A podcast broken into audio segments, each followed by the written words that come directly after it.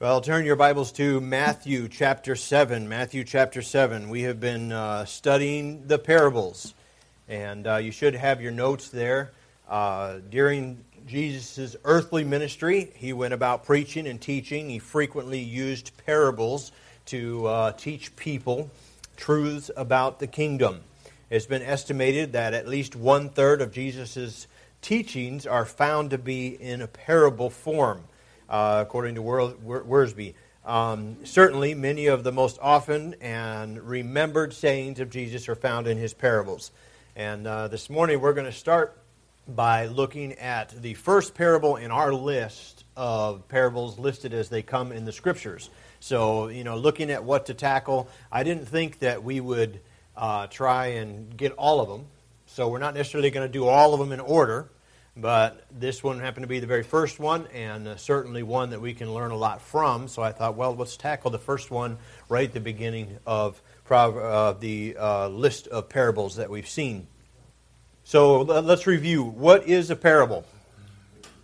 What is a parable? Just the basic definition that uh, anybody would use, uh, probably the most common definition. Anybody remember? An earthly story with a heavenly meaning. Yeah. Uh, so, an earthly story with a heavenly meaning. That's probably the most readily available, most commonly used explanation of a parable. Um, but what other things could be included in a parable? What other types of teaching?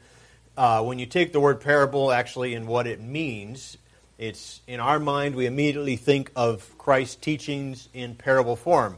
But what are what's some of the things that could be included in a parable by the definition of the word?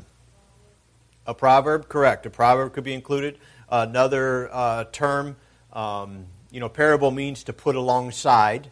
Um, so a similitude. Sometimes there's some things in the scriptures that they would they would classify as a similitude because there's not enough structure or enough uh, story form to make it a parable. But in the definition of the word, it fits there. That's why you have a very broad range of people say, well, there's only 30 parables, or they might say there's 40 parables, or they might say there's 44. If you know, so that's why the number varies. It just depends on what they want to classify that fits inside that term of parable, and I don't think it makes much difference as far as exactly where you end up on that. Um, then, what was the purpose of Christ's teaching in parables? It was twofold purpose that we gave. Both of these are found in Matthew chapter 13. Um, but what was the purpose that Jesus taught in parables? The first one was to what? All right. There was there was many people that came that they were just curiosity seekers. They just came, they didn't want a relationship with Jesus Christ. So he was teaching a parable about the kingdom that the disciples could learn more about by asking, but that those that came that didn't desire to know, that we're just seeking it, the truth of the parable would be concealed. So Jesus taught by parables to conceal the truth of the parable from those that were just curiosity seekers who didn't want a relationship with Christ. And then, secondly, Jesus taught by parable to reveal to those that desired. Many times you'll see the disciples, after Jesus teaches this parable, they'll go off alone, and the disciples will come to Jesus and say, What mean ye by these sayings? What is it you're trying to teach us? And Jesus then will explain or expound the parable to them so that they could learn it. So that's why Jesus taught in parables to conceal the truth. That's in Matthew 13, 10 through 17, if you want to just make a note of that. Now it's in your notes, but, um, and then to reveal is Matthew 13, 34 to 35. Again, these are in the notes that we've already covered. I'm just reviewing to try and get us all I felt like last week we were like we hit the ground running and we were kind of just plowed through all that information and it was kind of I know when you're going that quick things get jumbled together. So I just wanted to review some of the key things as we get into this. What is the major theme of parables as a whole? The major theme of the parables. They all deal with this most of them deal with this in some form or another. Jacob? The kingdom of heaven the kingdom of heaven. So that's the major theme. A lot of parables even start with the kingdom of heaven is like unto. That phrase is used in the very beginning of the parable. And even the ones that don't start that way, if you look at it from that perspective, you can see how it applies to the kingdom of heaven. And so they're dealing with the kingdom of heaven. In our notes, we gave you three areas that it deals with the kingdom of heaven. Now, these are in previous week's notes. If you don't have these and you would like them, we can get them to you. Um, but the three areas that it deals with the kingdom of heaven, does anybody remember what those were? It deals with the character of three things. It either deals with the character of the king, so the parable's talking about the character of the king, describing the king itself in the kingdom of heaven, or it deals with the character of the kingdom of heaven as far as what it's going to be like, expounding or explaining the kingdom of heaven to the disciples, or it deals with the character of the subjects. That would be us, that we're in the kingdom of heaven. So it deals with one of those three aspects, or it could be applied to those areas. So this is just some review um, as we're getting into today's lesson. Uh, now, today we're dealing with the, the title that I'm using that I borrowed from somebody is Two Houses in a Hurricane. Uh, I've seen many uh, titles of different parables. The parables, I told you one of the problems I had as I was studying is people call them their own, the parable, they give them their own title. So it's not like, um, other than like the Good Samaritan, that one is all titled the Good Samaritan by everybody. But, you know, some of them, people come up with their own titles. So when I'm doing this research and studying, one person calls it this and one person calls it that. And also the context of the passage, some uh, may say it starts in verse number 7, some may say it starts in verse number 11. And so it really took a lot of extra work to try and deduce what it was that we were actually dealing with. But to, to this morning, we're going to deal with uh, Two Houses in a Hurricane. And uh, I like that title, so I used it.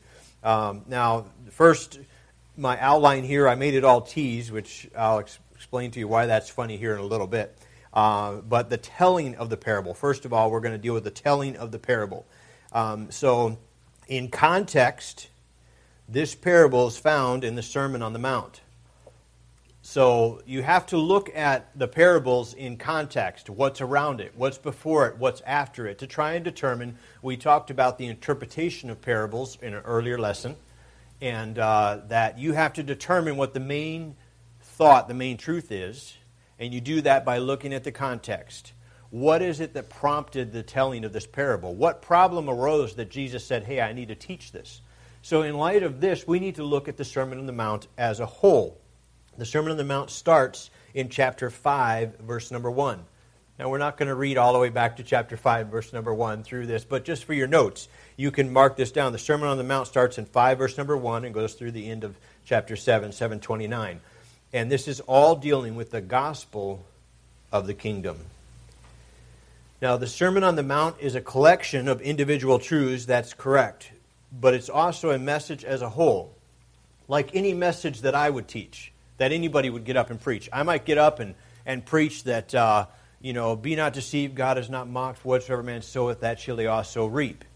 And so you're going to reap what you sow. Then, I, in the same message, I might say, God blesses those that live a righteous life.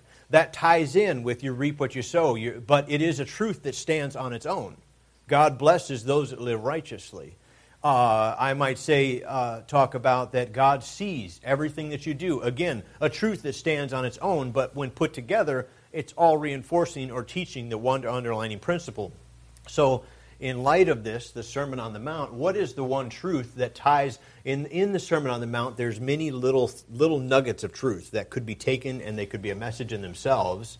Uh, there's been entire books, 300 plus pages written on the Sermon on the Mount.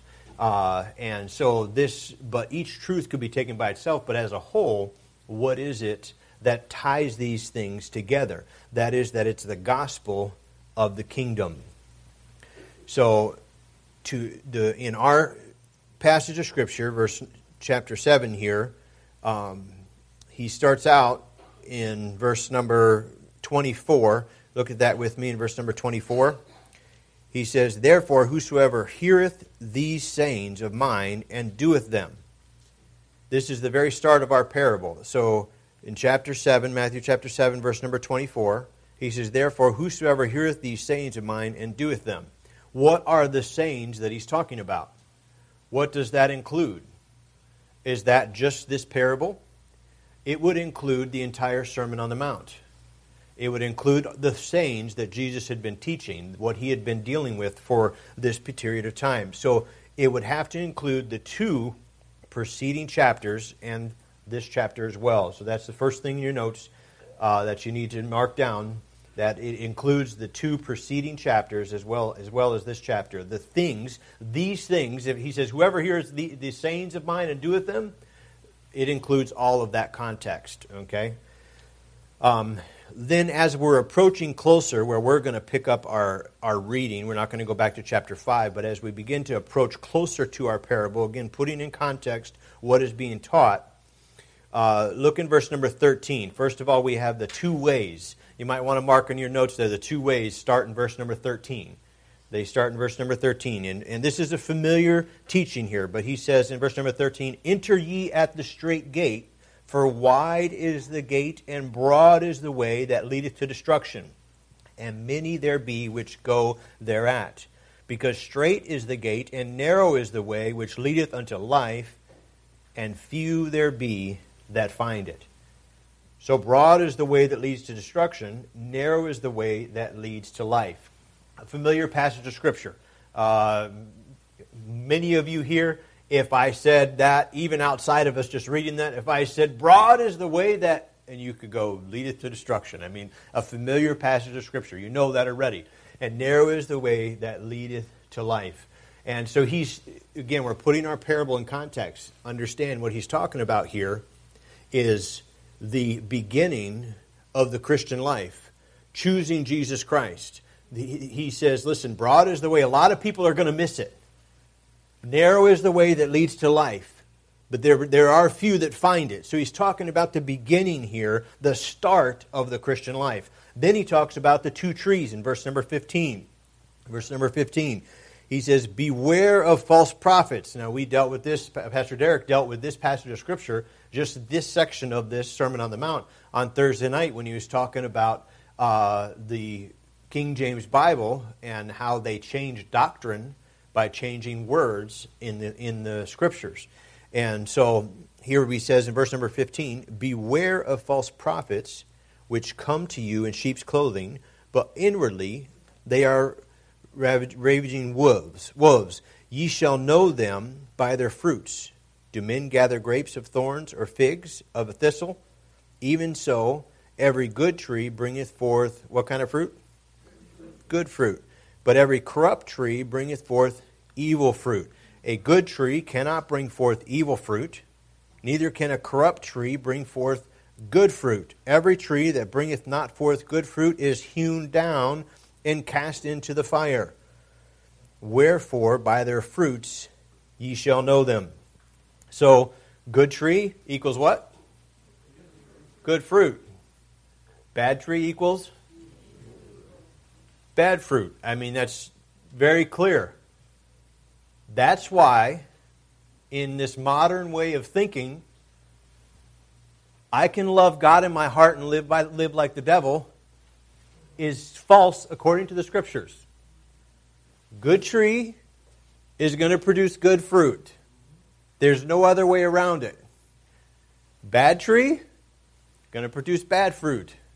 Out of the abundance of the heart the mouth speaketh. We were down we were out back cleaning up from VBS, and I was with the two interns, and there was a stack of wood down there, and I reached down into the stack of wood and I grabbed this board to pull it out, and it was quite a bit longer than I thought it was.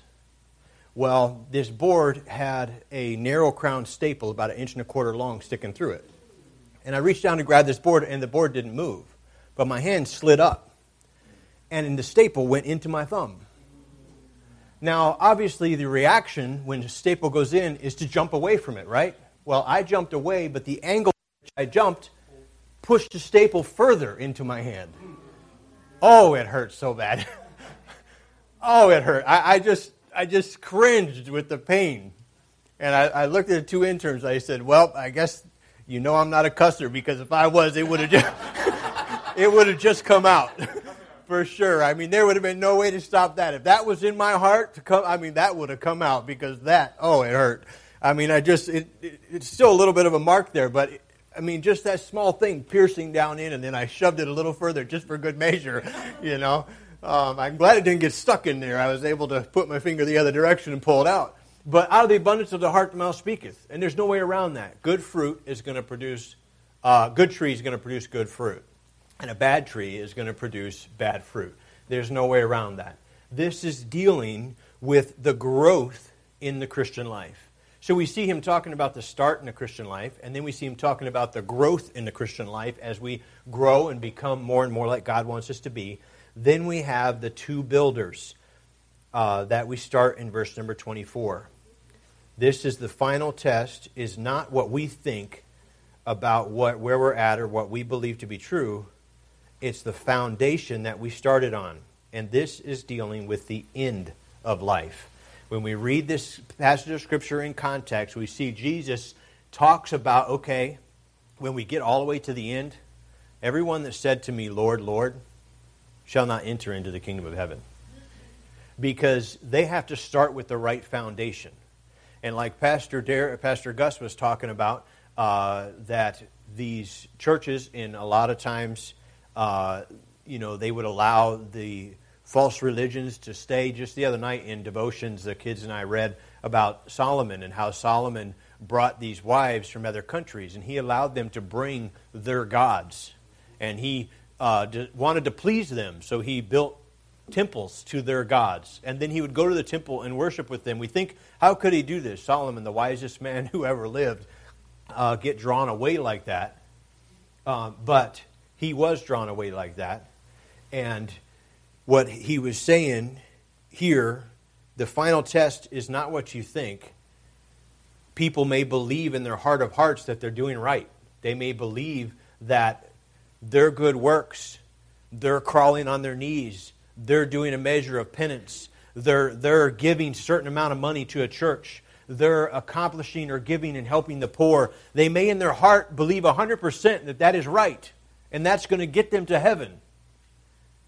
But what we believe is not what makes the difference, it's what Jesus Christ said that we have to rely on. And this deals with the end of life when the ultimate storm, the judgment, comes. And what foundation was your house built on? Jesus Christ. So then we see the characters here, the characters of the parable. Now, I don't want to just fly through this for the sake of getting, getting it done. I want to make sure that I teach it and that it's understandable and we're not, not moving too fast. Um, let me give you the characters and then we'll see if anybody might have a question in their mind, something. But the characters, first of all, this, this just information here, really. The wise man defined. The Bible defines itself. It says, Whosoever heareth these sayings of mine and doeth them is likened unto a wise man. So a wise man is somebody that hears the sayings of God and does them, does what God says. Now, in the context of this passage of Scripture, somebody tell me what is he saying is wise? Whosoever heareth these sayings of mine and doeth them is likened unto a wise man. Now, in the context. Now, I know in, in application, we can say anything. If we obey God, but in the context of the passage of Scripture, what is it dealing with? What is he saying he's likened unto a wise man? What, what are we talking about? Somebody said it. See, I'm asking you to engage your minds so I don't lose you. We're dealing with salvation. Right, trusting Christ, having a sure foundation. We're talking about the foundation is a foundation built on Jesus Christ. Whosoever heareth these sayings of mine and doeth them, he will liken unto a wise man. Now, that could be applied to every area of our life. But again, looking in context, the context I believe this passage is dealing very clearly with salvation. So the application, the wise man is somebody that hears the gospel of Jesus Christ, believes it, and trusts the Lord as his Savior. In context. Now, it can be applied to many other things, but that's what he's talking about as a wise man, one that hears it and does it. The foundation, that foundation that was laid, uh, he says here, which buildeth his house upon a rock. The foundation is on the rock the storm described. The rain descended, and the floods came, and the winds blew and beat upon the house. These are just phrases right out of the scripture. We're just walking through the text of, of the, the, the Bible and uh, just defining briefly what we are. Talking about the storm that comes. Now, in context, the ultimate storm that's going to come is the judgment. There are many other storms that beat upon the life of a Christian. But in context, we're talking about the ultimate storm at the end when man's work shall be tried, and we're going to look at that a little further. But the foolish man defined, everyone that heareth these sayings of mine and doeth them not, shall be likened unto a foolish man. That is somebody that comes into the house of God, or that uh, one of the soul winners of the church here went and knocked on their door and said, Hey, I would like to show you in the Bible how you could know for sure you're going to go to heaven when you die. I've had the opportunity many times to open the Bible and share very clearly from the Scriptures what you do according to God's Word to get to heaven. And then I look at them and say, Would you like to trust Jesus Christ today, right now? And they said, No, I'm not ready. What? I mean, it couldn't be any easier, couldn't be any simpler. It's right here. Now is the day of salvation. Uh, I mean, you need to do this now. Don't put it off. You're not, you know, boast not thyself of tomorrow. And they say, No, I'm not ready. What does the Bible say that man is? Foolish. Foolish. Because he heard it, he had opportunity, and didn't do anything with it. So that's the foolish man. Um, then the, the want of a foundation is described. He built his house upon the sand the storm described that comes again, the flood, and the winds blew and beat upon the house, and the result is it fell, and great was the fall thereof. So, the truth of the parable I told you that parables have one main truth. There are a lot of ways we can apply them, there's a lot of things that we can learn, but what is the one main truth? There are some men that I would respect and that I would read after who, in my studying, believe that this parable, because of its phrasing, is dealing with obedience. Whosoever heareth these sayings of mine and doeth them, that's obedience, correct? But if you take it in context, I could not get around the context of the passage of Scripture is dealing with salvation. Now, you could take obedience, say it's obedience in the area of salvation. You could apply it that direction and that would be okay if you take it that far. But some would just say it's obedience in the Christian life.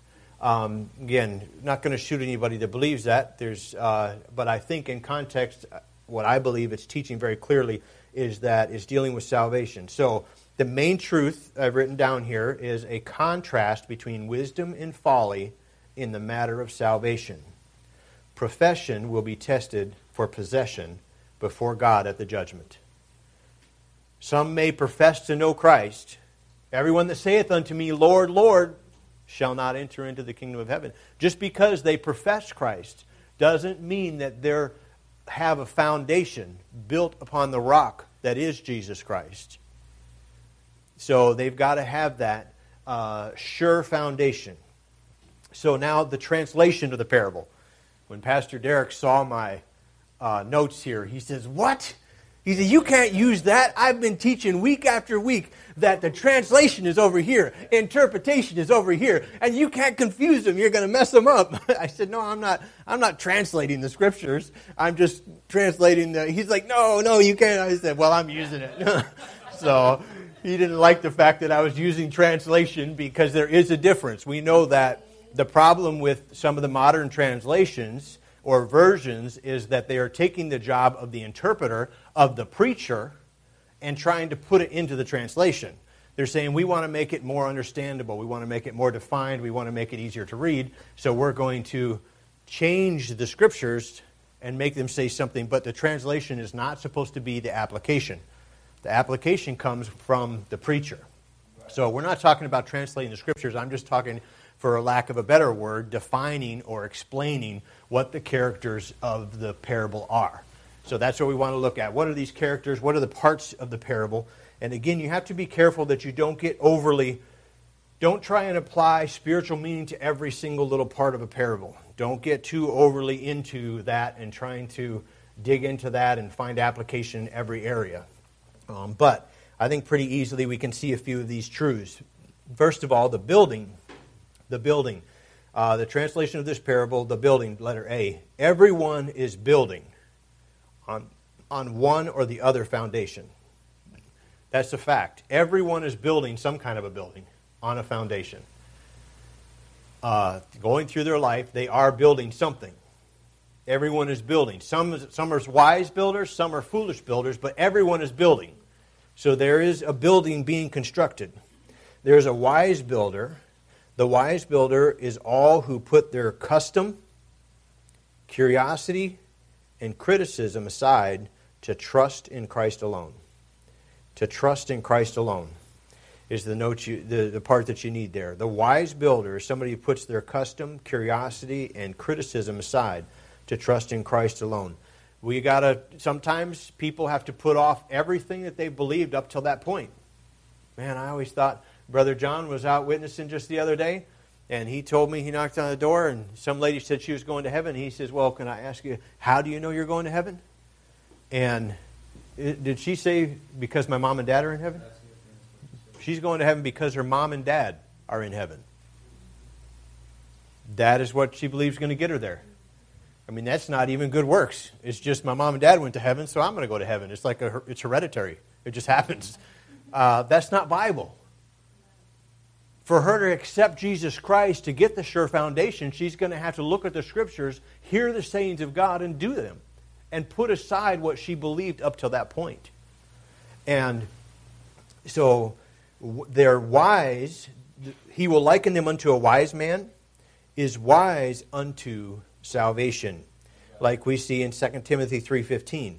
And that from a child thou hast known the holy scriptures, which is able to make thee wise unto salvation through the faith which is in Jesus in Christ Jesus.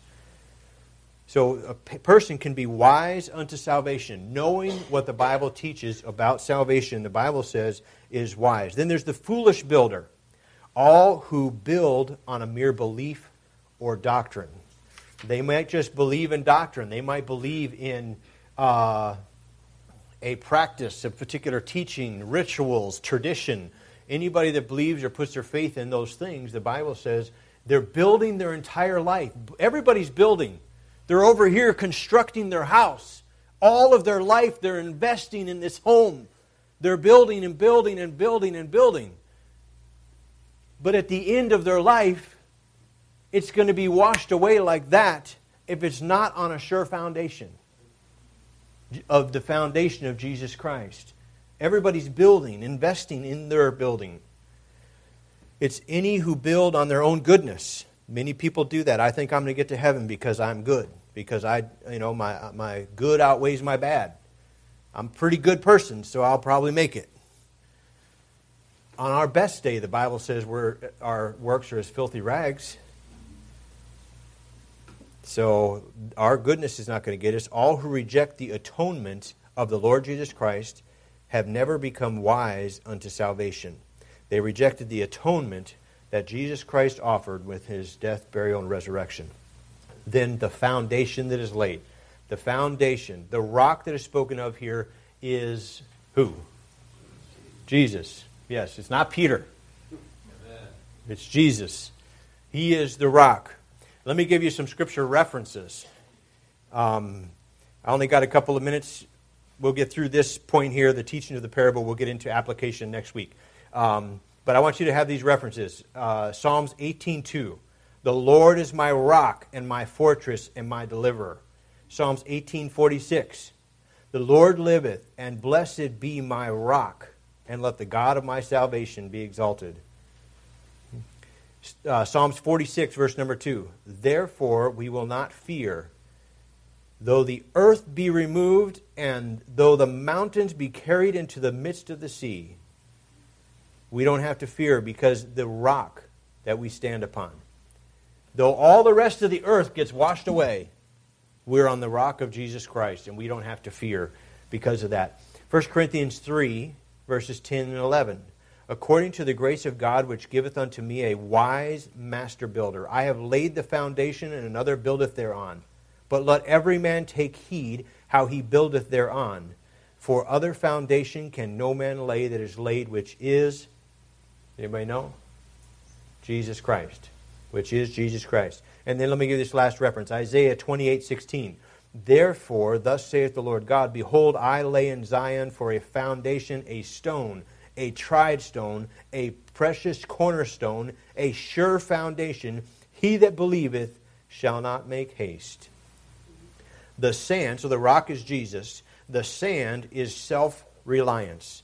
Self reliance. Shifting and uncertain feelings, shifting and respective customs. The storm is judgment. We'll try every man's work to see what sort it is. and then the result is certain. This is amazing truth right here. These last two things. I'm going to give you this and we're going to be done. The result is certain. Nothing can stop the fall of the house built on the rock. Nothing shall separate me from the love of God. Nothing can cause the house to fall that is built, that is sure foundation is Jesus Christ. That is awesome. That is amazing. Does not matter what comes, what storm of life may come, what trial or what judgment at the end, nothing can separate us from the love of God. Nothing's going to cause that house to fall. That's an amazing promise because it's built on the foundation. But nothing, um, nothing can endanger the house that is built on that rock, Jesus Christ. And I'm sorry I messed my things up here. Nothing can my notes there are messed up. Nothing can stop the fall of the house.